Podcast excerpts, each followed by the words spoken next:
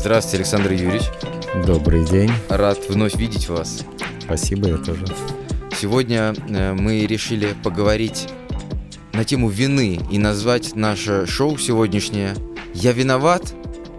Самообман или реальность? Именно. Так мы решили назвать. И э, я задался этим вопросом и достаточно глубоко. И даже не ожидал, что так будет интересно. Надеюсь, что конце нашего подкаста слушатели присоединятся к этому мнению. Потому что чувство вины — это э, то чувство, которое не дается человеку с рождения. И я выяснил, ну, я это знал, поскольку обучался в психологическом вузе, что есть шесть базовых э, чувств у человека, которые вшиты в наше сознание. И я думаю, что будет интересно о них узнать. Это четыре негативных чувства и два позитивных. Негативные чувства — это страх или тревожность, гнев или злость, отвращение, оно же презрение, и печаль или грусть. И только два позитивных — это радость и интерес. Но благодаря этим позитивным чувствам мы можем двигаться вперед и можем строить какие-то планы, просто существовать и не впасть в депрессию.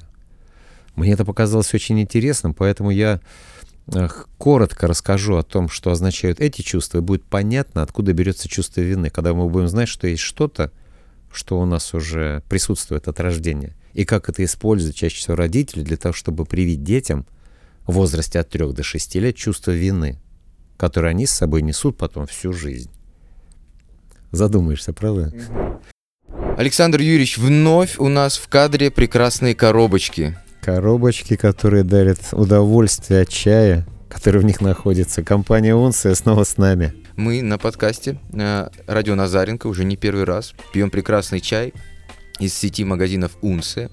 И Александр Юрьевич э, хочет поделиться с вами новостью, что недавно появилась чайная подписка. Чайная подписка, причем три вида подписки по разной стоимости для разного количества пользователей. В каждой подписке может быть много чаев, может быть чуть меньше. Стоимость, соответственно, разная. При этом доставка по России бесплатная. Вау! Бесплатная доставка по России. Чай формируется по вашему заказу. Есть телеграм-бот, который работает с вами, и вы можете заказать то, что вам необходимо. Бот научит заваривать чай. Я вообще понял, что был профаном в этом деле, пока этого бота не послушал. Искусственный интеллект Искусственный уже интеллект. показывает, как нужно чай заваривать. Ну, это правильно. А еще, если сейчас вы поставите наше шоу на паузу и перейдете по ссылке под этим подкастом, вас ждет приятный сюрприз. Приятный сюрприз. По промокоду Назаренко, большими буквами латинскими через Z, вы можете получить в первом заказе подарок от меня, от компании Унция, «Остров Дракона», так называется чай, который бесплатно будет доставлен вам в знак моей любви и компании Унция любви к вам. Поэтому прямо сейчас ставим на паузу, переходим по ссылке снизу, выполняем легкую инструкцию, Легкую. вводим промокод латинскими буквами Назаренко и получаем подарок, бонус от Александра Юрьевича «Зеленый чай. Остров Дракона». Вначале про страх хотел бы рассказать. Страх э, действует двояко. Страх — это реакция на опасность. У нас э, в голове есть э, центр страха, миндалевидное тело или амигдала. Находится вот э, те, кто сейчас с нами на трансляции увидит, вот здесь вот перед э, сбоку, перед моими наушниками, э, миндалевидное тело. Называется амигдала. Это тело или это этот орган нужен для того, чтобы мы постоянно ждали опасности и были готовы на нее отреагировать, Как животное. как животные. Причем многие существа выжили благодаря тому, что они были настороже. И вот это настолько мощное э, чувство страха, что оно перекрывает э, огромное количество тех дел, которые мы должны были бы сделать, но не сделали, потому что мы испугались пугает новое, пугает все то, что неизвестно, пугает то, что э, заставляет менять образ жизни, пробовать новые блюда, знакомиться с новыми людьми. Это страшно. И этому есть объяснение, потому что все то, что происходит, чаще всего приносило какой-то вред нашим предкам. Э, почему, спрашивают психологи, почему четыре чувства негативных и всего лишь два позитивных? Да потому что выжить мы смогли только потому, по той причине, что негативные чувства или страхи, или то, что вызывает у нас отвращение, а, они способствуют какому-то действию. То есть мы что-то делаем. А, страх есть два выхода из этого состояния. Либо прикинуться мертвым, либо убежать. Не напоминает э, «бей, беги, замри». Да. Это стресс. То есть, когда появляется стресс, страх э, выполняет две функции. Замри и беги. Дальше мы будем говорить о том, кто же выполняет функцию «бей». Ну, уже можно догадаться, что это гнев. Но тем не менее, вот, вот это для меня было интересно снова вспомнить. Причем страх э, может возникнуть за секунду и остаться на всю жизнь.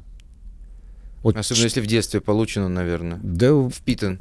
Если ведь у нас же очень мощная запоминающая э, система, нейросистема, которая специально заточена на то, чтобы запоминать все то, что нас пугает и чего мы боимся, и что может принести вред.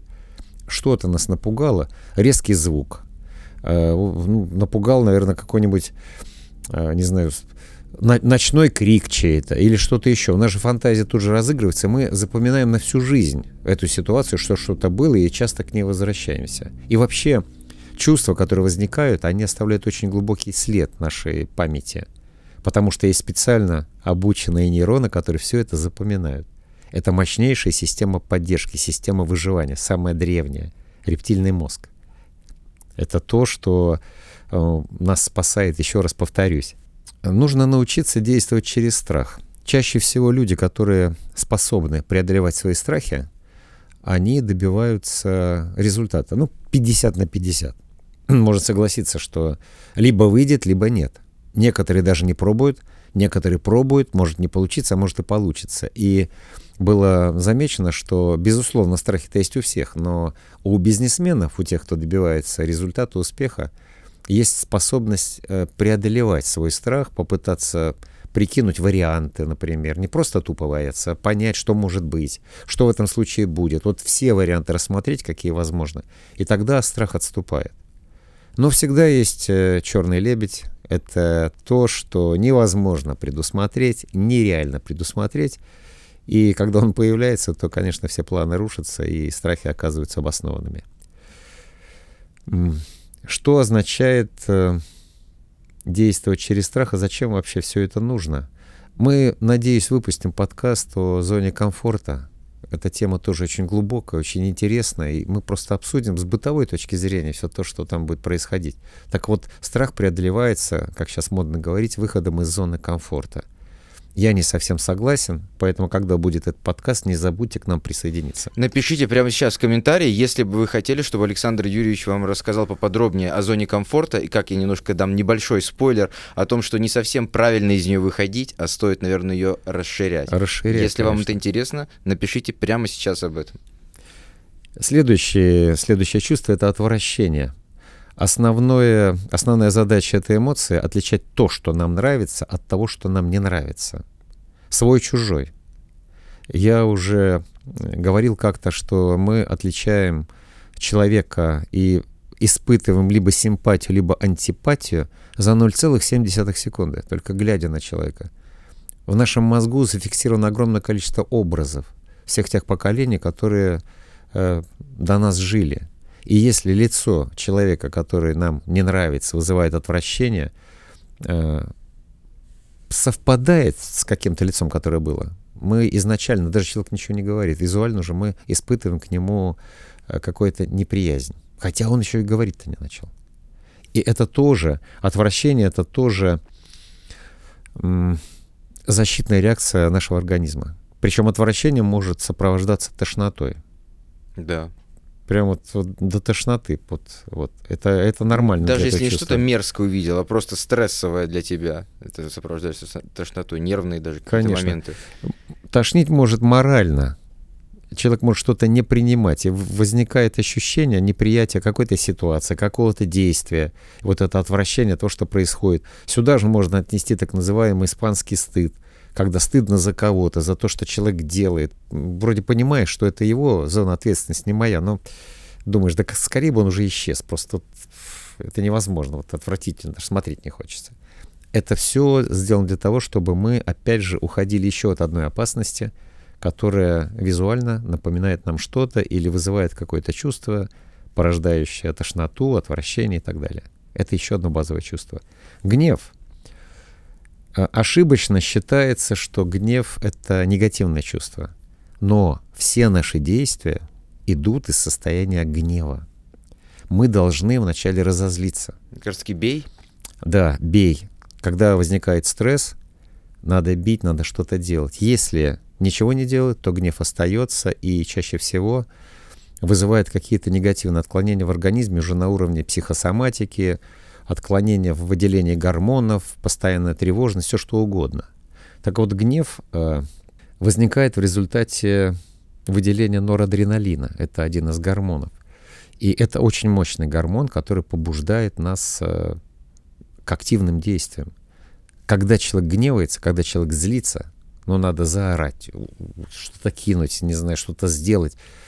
Э, с точки зрения более глобальной, если, например, человек злится на себя и разозлился, что ну, ничего не меняется, надо, надо что-то сделать с этим. То есть надо вот встать и пойти, куда, неважно, встать и пойти, что-то начать делать, составить план. В состоянии гнева сложно планировать. Но тем не менее, когда гнев, гнев это то, что это точка кипения, это все, дальше уже нельзя. Дальше уже вот если еще скажешь слово, говорят люди, я тебя ударю. Потому что все, я терпеть больше не могу. Вот эту чушь, которую мне это вот э, некоторые люди несут. И это нормальная реакция, это гнев. Э, хочу также заметить, что считается правильным, в психологии это называется проживать эмоции. Признаться себе, что да, я сейчас испытываю гнев, я злюсь, э, и я злюсь, и сейчас что-то будет. Это называется рефлексия. Это считывание себя и прогноз, осмотр самого себя изнутри. На самом деле это очень, очень важное свойство, черта для человека, который может овладеть рефлексией.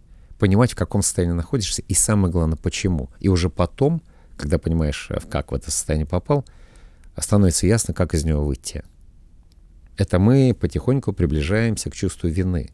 Гнев считается освобождающей, оздоравливающей эмоцией, потому что в результате гнева вот э, злость, даже спортивная злость есть. Вот э, люди, которые поднимают огромные веса, они выходят в состояние гнева, они, они орут, они, они кричат, и в этом состоянии можно максимально собраться, физически собраться и сделать что-то, и что... ментально. И ментально в том числе. Ну вот, вот коротко о гневе. Гору свернуть, типа. Горы, безусловно. Потому что сил становится гораздо больше. Но опять же, мы вынуждены признать, что это гормоны норадреналин. Но чтобы он выделился, нужно испытывать определенные эмоции. Что значит отношению... нор? А есть адреналин, а есть э, формула, немножко изменена формула, он называется норадреналин. Там просто другой состав у адреналина. Это тоже адреналин, но условно с другой формулой. Это так, чтобы все В двух поняли. словах. В двух словах, да. Печаль. Человек э, начинает печалиться тогда, когда утрачивает что-то значимое для себя. Это эмоции всегда связаны с прошлым. Да, всегда. ты не можешь быть печальный наперед. Типа, да, да, можешь печалиться о том, что еще не произошло. Да. Можешь печалиться с тем, что, что это не произошло, но это уже в прошлом. Раз это не произошло, значит, это уже прошлое. В печали невозможно добиваться цели, улучшать свое финансовое положение. Тот, кто все время говорит о прошлом, не движется вперед. Люди, некоторые люди зависают в прошлом. Есть категории людей, у меня таких э, несколько знакомых, которые любят говорить, вот помнишь, вот раньше, как было там вот, вот хорошо, а помнишь вот это, да, вот, а было это так, вот, да, бог мой, да этого Ностальгаторы? Нет Ностальгаторы, причем это попытка обратить э, время вспять, это невозможно. Но некоторые даже не понимают, что они пытаются это сделать. Великий Гэтсби. Да. Я вам покажу, что я могу вернуться, чтобы все было точно так же, как и раньше, один в один, и ты полюбишь меня так же, как и раньше, один все повторю.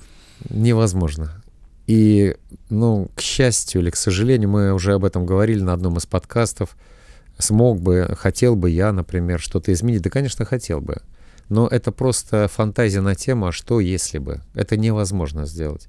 И нужно принять то, что уже есть, жить с этим и смотреть э, здесь и сейчас, чтобы не допустить те ошибки, которые были в прошлом. Они нам даются для того, чтобы мы их сделали, но больше их не допускали. Это нормально. Что еще интересно? Депрессия э, известное состояние человека, когда абсолютно нересурсное, когда ничего не хочется делать, не хочется даже есть, э, спать уже не хочет, ничего человек не хочется делать, депрессия может привести к смерти. То есть человек будет угасать. Так вот, печаль — это одна из составных частей депрессии. Туда же входит э, страх, страх будущего, туда же входит гнев на себя и отвращение к себе. То есть печаль — это вопрос прошлого, а страх будущего — это вопрос, будущ... вопрос страха. Да. То есть страх плюс печаль плюс гнев плюс отвращение То есть себе. вперед мы боимся, а назад мы грустим. Мы не можем. Мы впе- вперед боимся, назад не можем. Нет, а, а- о прошлых мы грустим, типа в прошедшем времени мы грустим о прошлом, а о будущем мы его как бы боимся. Да, так оно и есть, да. И можно, будучи в печали, свалиться в так называемую выученную беспомощность. Когда у человека, что такое выученная беспомощность, это когда несколько раз что-то не получается. Ну, застегиваешь пуговицу на рубашку, но не получилось. Раз, два, пять. Блин, не, не умею, не могу, не, не получится никогда. Одеяло в пододеяльник засунуть Как одному. Да, вот э, прекрасный пример. Вот эта печаль возникает из-за того, что это невозможно. Вот, вот оттуда все идет. Мысль, а зачем пробовать, если все равно не получается, это первая мысль, которая ведет к депрессии. Потому что как только человек перестает что-либо делать, начинается вот это тихое угасание. Здесь нужен гнев. Да что я не смогу что ли сделать? И вот там начинается вот с десятикратной силой запихивать это одеяло в этот пододеяльник, все равно получится. Но когда все четыре вот эти опции присутствуют, то начинается полнейшее отторжение реальности и ощущение, что человек не состоялся просто. Ну просто все, никому не нужен, бессильный. Были даже случаи, когда люди в депрессии пытались покончить с собой, там какая-то известная женщина, э, не помню, кто, э, как, кем она была, по-моему, актриса, она попыталась застрелиться из э, пистолета мужа, но пол- произошла осечка. Она говорит, даже здесь я лузер. Просто вот настолько я никому не нужна, настолько я в этой жизни не состоялась. Не знаю, чем закончилось ее путешествие в мир иной, но то, что вот у нее был такой опыт негативный, подтверждающий как бы, что она никто, это есть.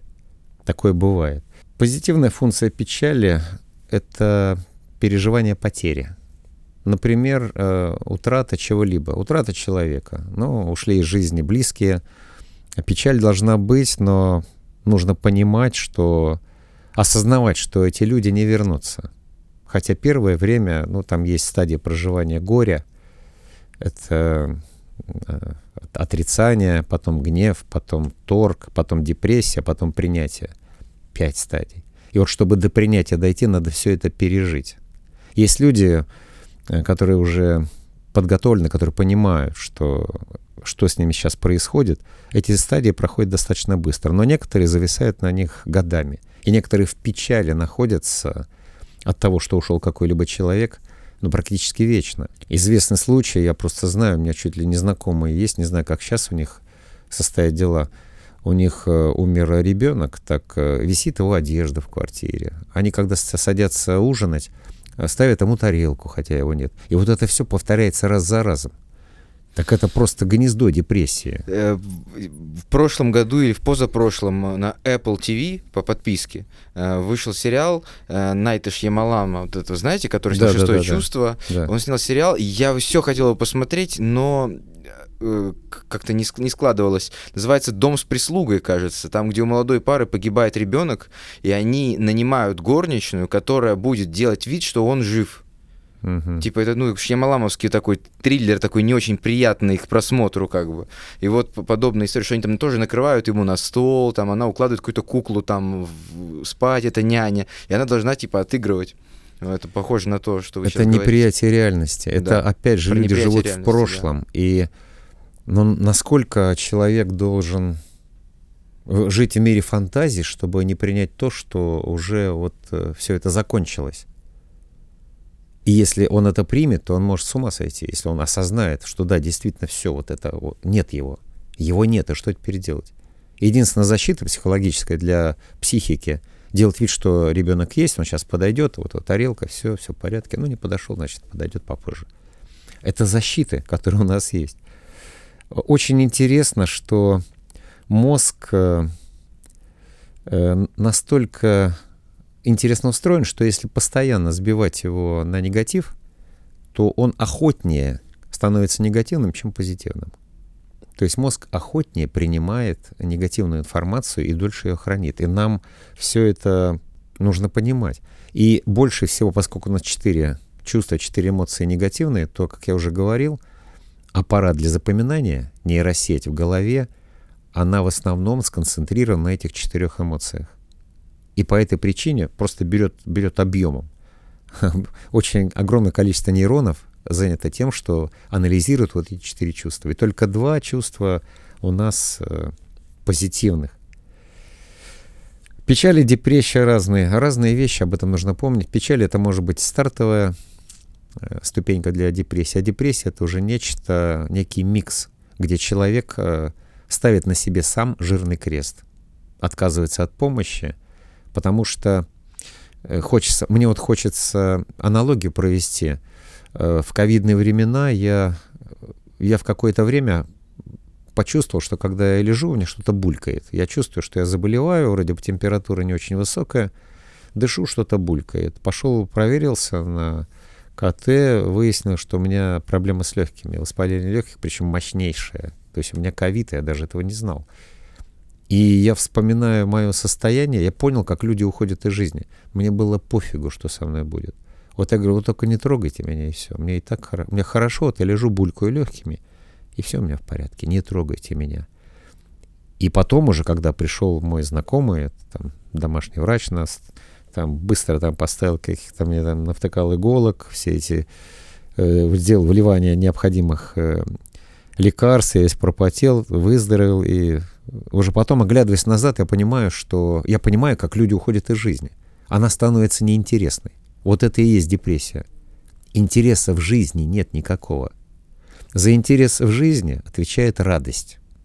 Один из двух положительных гормонов. Второй гормон удивления. Ну, это не гормон, а чувство. Чувство, да. Радость. Э, мы мечтаем для того, чтобы выделялся дофамин. Радость — это предвкушение чего-то хорошего. И когда мы что-то хорошее себе нафантазировали, выделяется дофамин.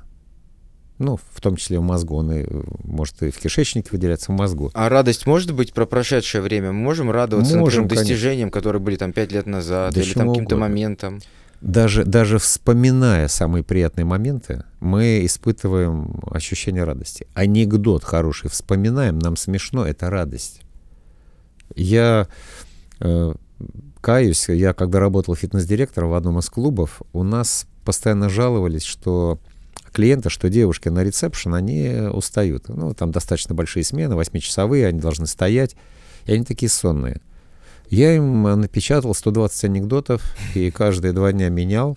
Вау! У нас была самая веселая рецепция. Просто рецепшн была самая веселая. Они непрерывно смеялись, говорят, что вы им там даете? Что они там у вас пьют? Да, они там анекдоты читают. С тещиного языка переписали. Помните, был такой журнал? Сейчас не знаю, есть такой тещин язык? Нет, я просто, просто зашел в интернете, нашел, что вот анекдоты, то, что мне нравилось. Я скопировал все это на лист, э, вынес. И был невероятный результат они сказали, вот благодарны, вот смеются, они вспоминают, они анекдот вспоминают какой-то, им смешно. Она ни с того ни с того начинает смеяться перед э, клиентом. Они стали жаловаться, что не понимают причину их э, веселья. Я что там, что-то облито или что? Что, что вы смеетесь? Да от меня там свое что-то. Если у нас много радости, вы, наверное, замечали, то возникает отвращение к нам со стороны других людей.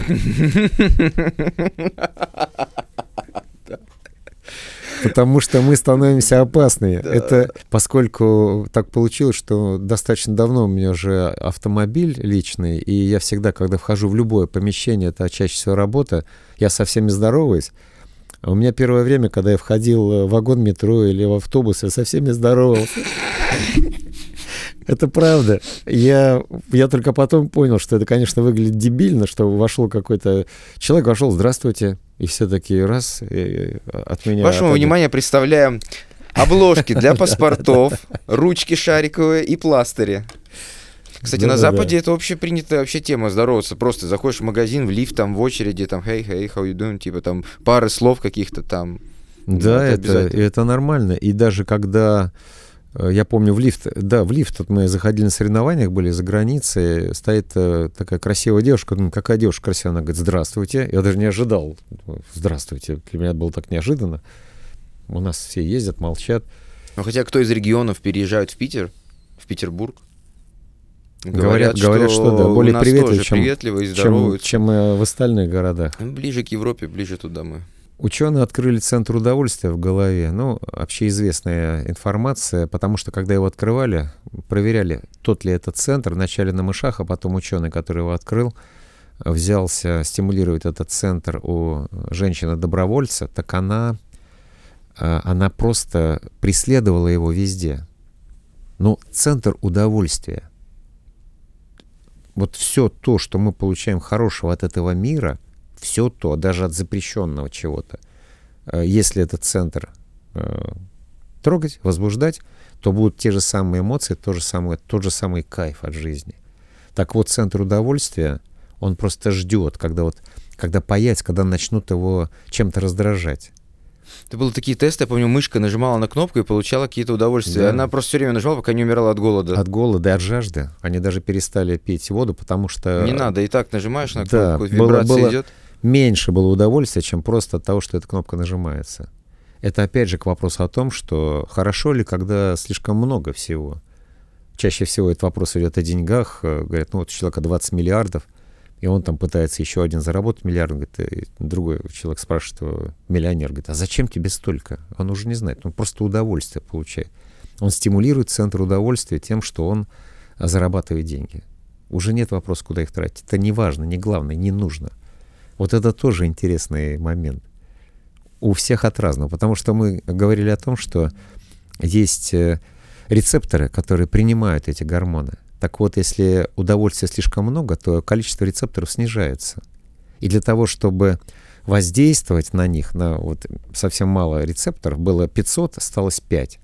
И эти 5 рецепторов, они меньше, меньше ловят э, дофамина. Его надо больше дофамина. Он должен быть непрерывно, чтобы эти 5 рецепторов наелись ими. Если 500 рецепторов поймали и получилась какая-то доза, то 5 рецепторов поймают в 100 раз меньше, меньшее количество дофамина. Значит, его надо в 100 раз больше вырабатывать, чтобы он чаще возбуждался. Вот, вот основная идея, вот в чем привыкание ко всему тому, что приносит э, гормон дофамин. А там огромное количество, в том числе и запрещенных препаратов. Это проблема для тех, кто не может потом от них избавиться. Они не понимают, как все это сделать. Кнопочку нажимать, да. Э, Хочу, делаю с энтузиазмом и получаю результат с удовольствием. Эту схему можно расширить на любое, на любое наше действие, в том числе на тренировке. К сожалению, мои коллеги этого не, не понимают. И любой человек будет приходить бесконечно долго тренироваться, если он в конце будет получать удовольствие. Задумайся. Ведь основной принцип... Это заставишь, чтобы он вернулся. Он, он, он придет, потому что он хочет получить эту дозу удовольствия. А лозунги типа «победи себя» я никогда не понимал. Это то есть я и я, мы друг с другом деремся, и победи себя. Так я и так побе- уже победил. Так мы же заодно вроде как, я Да. и я. Так, тем не менее, кто-то кого-то должен победить. И получается, что э, сделай лучшую версию себя. Но если мне это не нравится версия, которая, вдруг она не лучшая.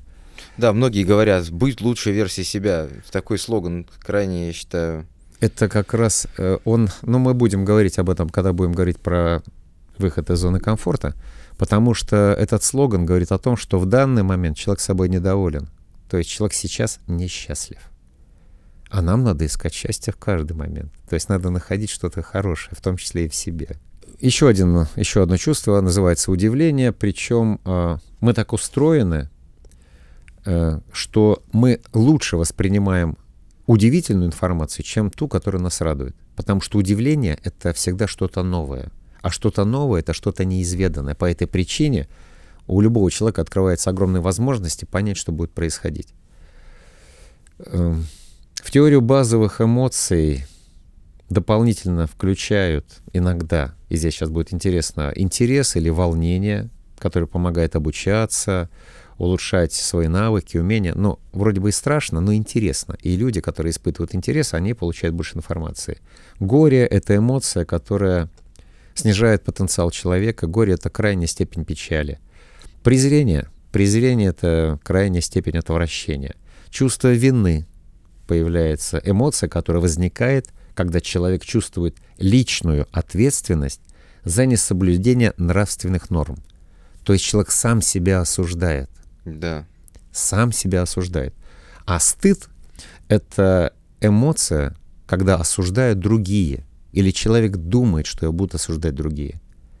Две разницы. И вот это нужно понять. Еще Давайте раз. еще раз зафиксируем. Вина. Да. Вина — это когда человек что-то сделал и начинает сам себя осуждать. Может быть, никто и не заметил, но он осуждает себя сам, он сам себе судья. А стыд — это когда человек либо боится что-то сделать, чтобы его другие не осудили, либо его осуждают другие, ему стыдно, что он готов сквозь землю провалиться. Угу. И как, вот... Еще надо понять, это ты сам или действительно кто-то? Ну, и мне интересно, было, было интересно, что приобретенные эмоции, те, вот, которые четыре я перечислил, это еще раз напомню, пять. Интерес, горе, презрение, чувство вины и стыд формируются в возрасте от 3 до 6 лет, когда ребенок еще не обладает критическим мышлением. И когда родители говорят, зачем ты это сделал, тебе не стыдно? Из-за тебя у меня голова разболелась. В школу столько надо покупать, мы из-за тебя разоримся. Минуточку, а ребенок-то здесь при чем? И начинается вот этот внутренний конфликт, он не понимает, как он может исправить эту ситуацию, но он чувствует себя виноватым.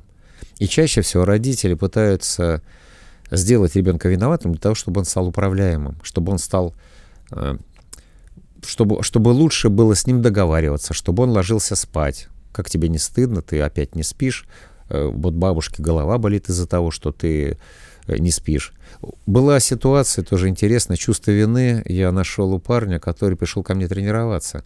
Он был очень худощавый, высокий, метр семьдесят шесть, и весил он при этом росте 54 килограмма. Ну, эктоморф, как я называю, чтобы не обижать тех людей, эктоморф. Я у него спрашиваю, говорю, а что происходит? Потому что я знаю, что его папа э, владеет зданиями, которые сдают в аренду. Ну, в принципе, это ну, достаточно богатый человек, в моем понимании. Я говорю, у вас что, еды нет? Он говорит, есть. Я говорю, а тебя что, не кормят? Пошутил я. Он говорит, нет. Я говорю, почему? Он говорит, у нас бабушка толстая.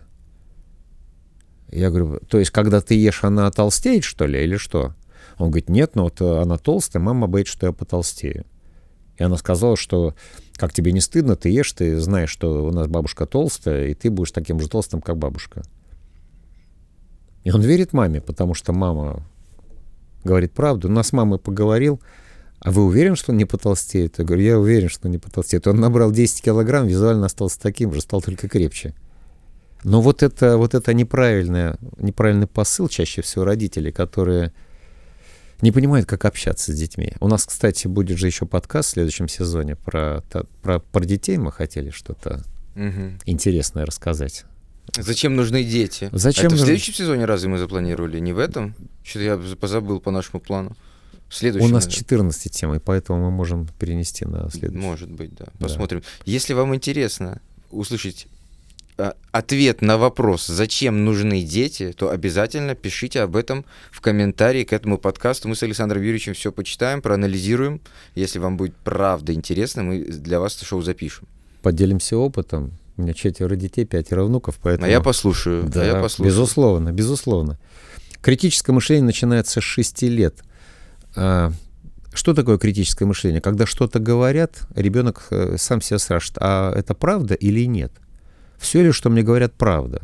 И это первый такой деликатный намек на то, что ребенок э, начинает сепарироваться, отходить от семьи, от матери, и это приводит в итоге к тому, что он полностью уходит ну, годам к 16, к 18, там детский бунт это 12-летний, когда дети непослушные, проверяют родителей на прочность, а потом просто начинают жить отдельно. Но для этого должна, должна быть ссора, должен быть конфликт. Без конфликта никто не уходит.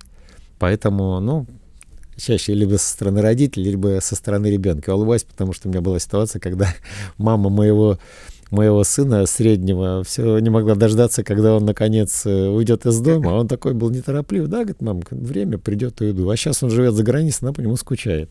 Вот такое тоже бывает. Как отличить вину от стыда? Еще раз напомню, что э, если даже наедине с собой мы испытываем э, чувство, негативное чувство какое-то, нам неловко, что мы что-то сделали, это означает, что мы сами себя осуждаем.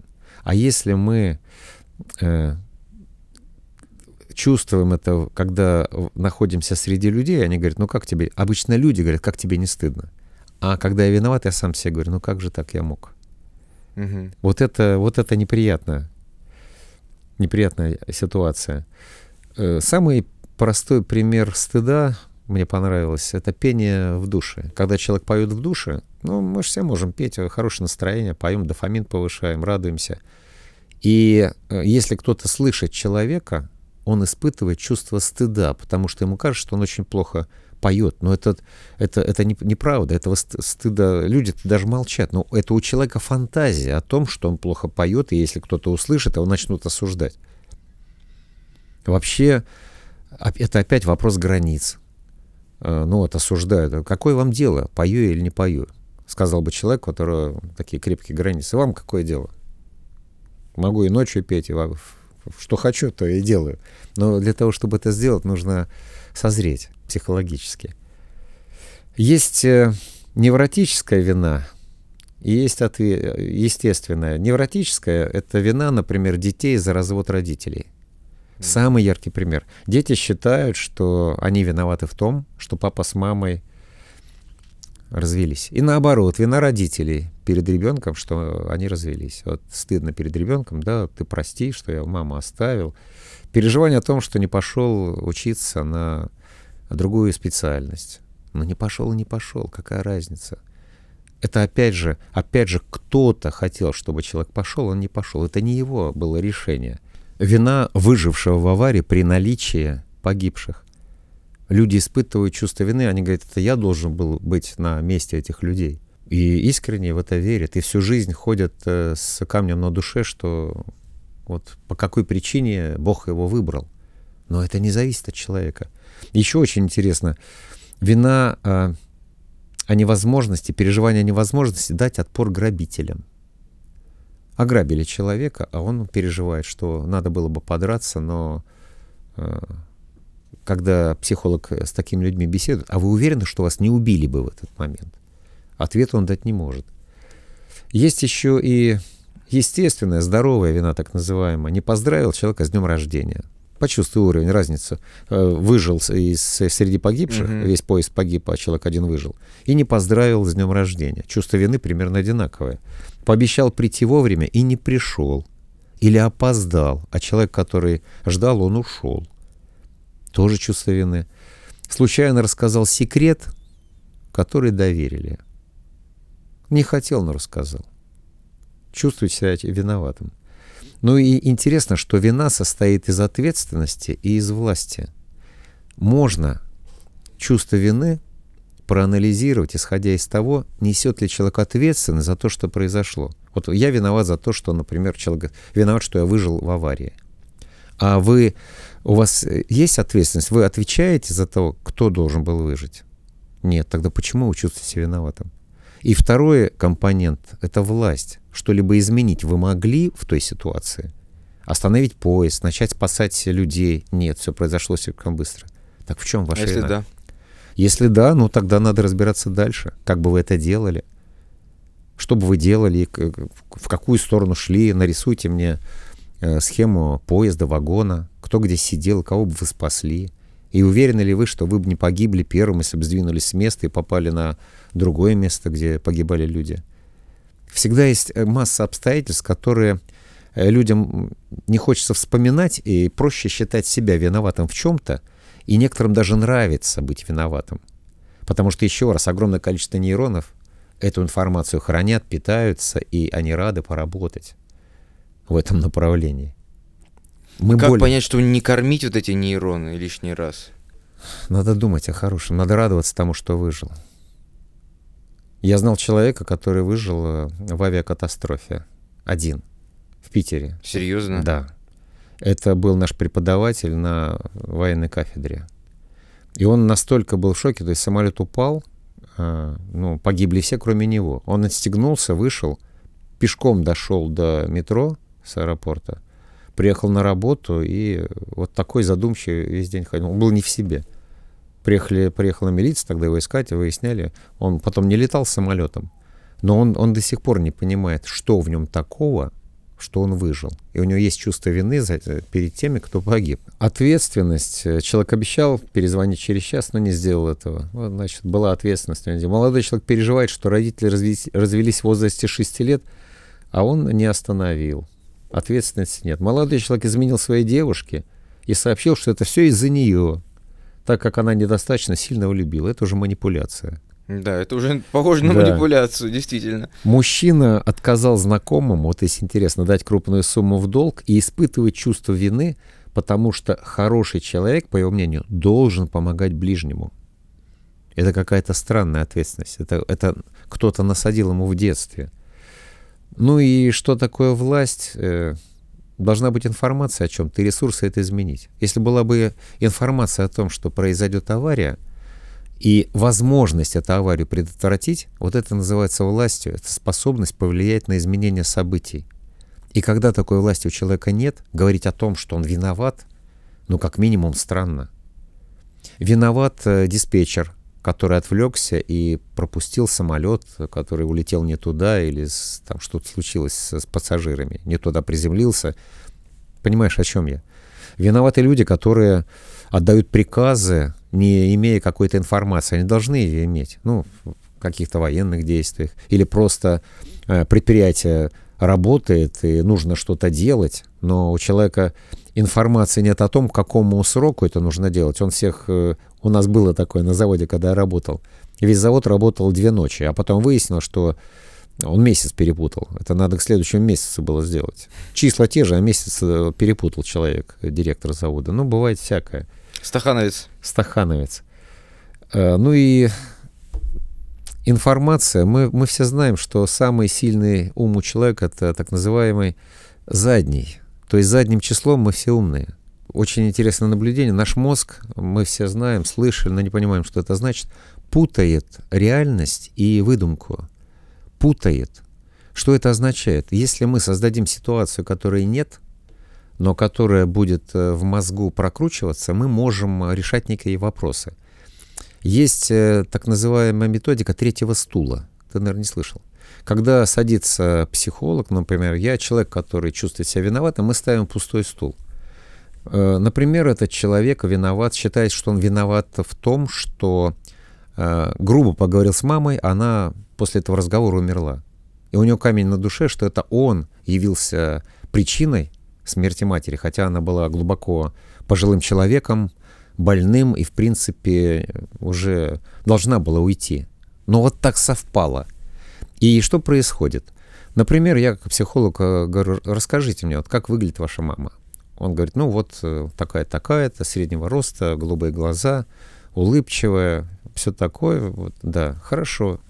Я говорю, теперь представьте, э, что вы мама, и садитесь на стул, как будто вы мама. Этот человек садится на стул, я говорю, вот, здравствуйте, вот э, ваш сын, там, условно, там, Игорь, рассказал, что вот он виноват, вот, э, чтобы вы могли сказать ему, как мама. И человек, мозг человека начинает думать, что он мать, он начинает разговаривать через меня. Пересаживаю обратно, говорю, вот только что разговаривал с твоей мамой, мама сказала то-то, то-то. Он говорит, ну что бы ты маме ответил? Он говорит, ну вот я считаю, что я ее обидел, там все такое. Садится туда, я говорю, вот ваш сын только что сказал, то есть я транслирую. Эта игра настолько интересная, люди рыдают. Но они освобождаются от чувства вины. Терапия некая получается. Терапия, причем она очень эффективная. Метод пустого стула называют, либо метод третьего стула. Очень много есть интересных еще методик, когда все это на игрушках, например, вот игрушка мама, игрушка сын, и вот кто еще там есть, вот есть там отец, и как они влияют, вот эти все игрушки, э, все, вот эта терапия тоже, она помогает взглянуть на ситуацию со стороны.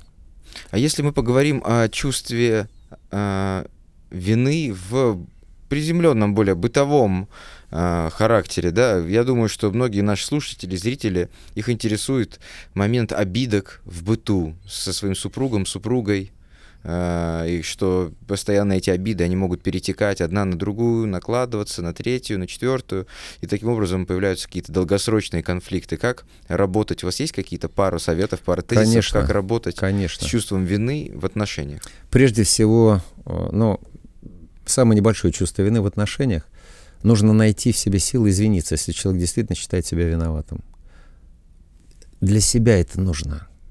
Потому что это внутренний конфликт человека. Не, не партнер считает виноватым. Вот у партнера свои, там, свои мысли об этом. Может быть, он тоже переживает и тоже считает себя виноватым. Нужно просто найти возможность извиниться. Есть люди, которые не принимают извинения.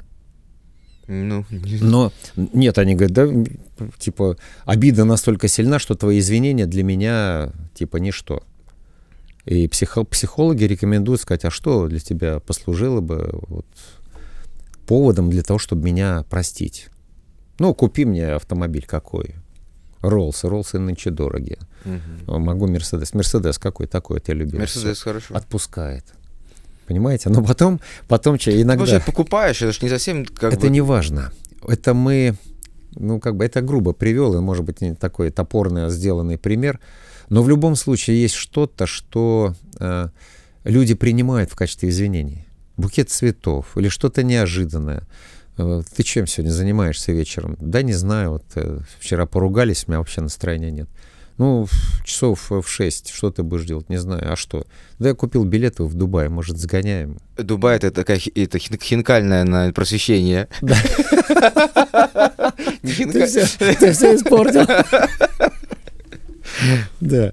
Ну вот, вот идея вот как раз в этом. В том, что люди имеют право не принимать э, извинения, так же, как и мы можем не принимать извинения от кого-то, потому что э, вот обида на человека и вина у человека есть, но мы его не прощаем. Но опять же, всегда можно найти компромисс для того, чтобы выровнять отношения. Просто поговорить, что было не так, как бы ты хотела, чтобы... Самый крутой вопрос э, в психологии, я прошу вас, как лайфхак его запомнить, как бы ты хотел, чтобы было? Вот давай остановимся, и вот как бы ты хотел или как бы ты хотела, чтобы было? Девчонки зачастую не любят прямо отвечать на этот вопрос. Они хотят, чтобы... Ну, это так вообще говорят они. Вот Да-да-да. некие, некоторые девушки, с Да. которыми там мне довелось пообщаться, вам, возможно, довелось нашим слушателям мужского пола, они не готовы с тебе сразу сказать, не тебе, Александр Юрьевич, Да. а некому нашему слушателю Да. или мне, если я с ними разговариваю, не готовы сходу сказать, как они хотят, чтобы было, потому что они хотят, чтобы партнер сам понял и сделал, чтобы как оно, чтобы, чтобы все было. Поэтому если ты у девушки, особенно если она на тебя обижена и чувствует, что ты виноват, и будешь спрашивать, ну как ты хочешь, чтобы оно было, навряд ли тебе дадут четкие Нет, но можно же пойти, сходу. что называется, методом тыка, но чтобы мы опять э, ходили, взявшись за руки. Да. Чтобы мы сходили в кино. Нет, кино не хочу. Ну, может быть, вот в то кафе, которое тебе нравилось, да. Может быть, тебе цветы подарить, да, ты мне даришь, какие ты хочешь цветы, давай съездим, ты, ты сама выберешь. Да. Вот, понимаешь, чем более человек напряжен, тем меньше он хочет раскрываться. Но когда вот безобидные вопросы задаешь, что я бы хотел вот это вот, ну, просто чувствую себя неловко, но чувствую себя виноватым. Почему в этом не признаться? Но это значит признаться в себе, что я переживаю это чувство. Я чувствую себя виноватым.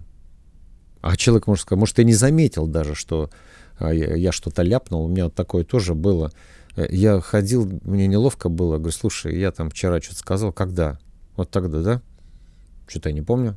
Ну ладно. А у меня была иллюзия, что уже что-то происходит. Да ничего не происходит. Иногда чувство вины — это то, что мы сами себе вызываем. Внутренний наш критик, так его называют некоторые люди.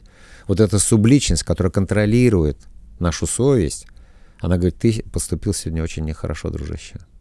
Вот нехорошо. Как тебе не стыдно? Голосом мамы. Ну, И все, и начинаешь заводиться. Друзья, хотел бы еще раз сказать, что все можно решить между двумя людьми и, самое главное, с собой. Для начала нужно понять, какое чувство вы переживаете, откуда оно появилось, и с любовью к себе подумать, как выровнять ситуацию. Даже если приходится извиняться перед людьми, которые, э, как вы считаете, тоже были неправы. Проанализируйте себя, насколько вы корректно себя вели. И на душе станет хорошо. И все будет замечательно. Гораздо лучше, чем вы думаете. А на этом все у нас сегодня. Александр Юрьевич, спасибо. Спасибо за вопросы. Увидимся и услышимся в следующих выпусках шоу «Радио Назаренко».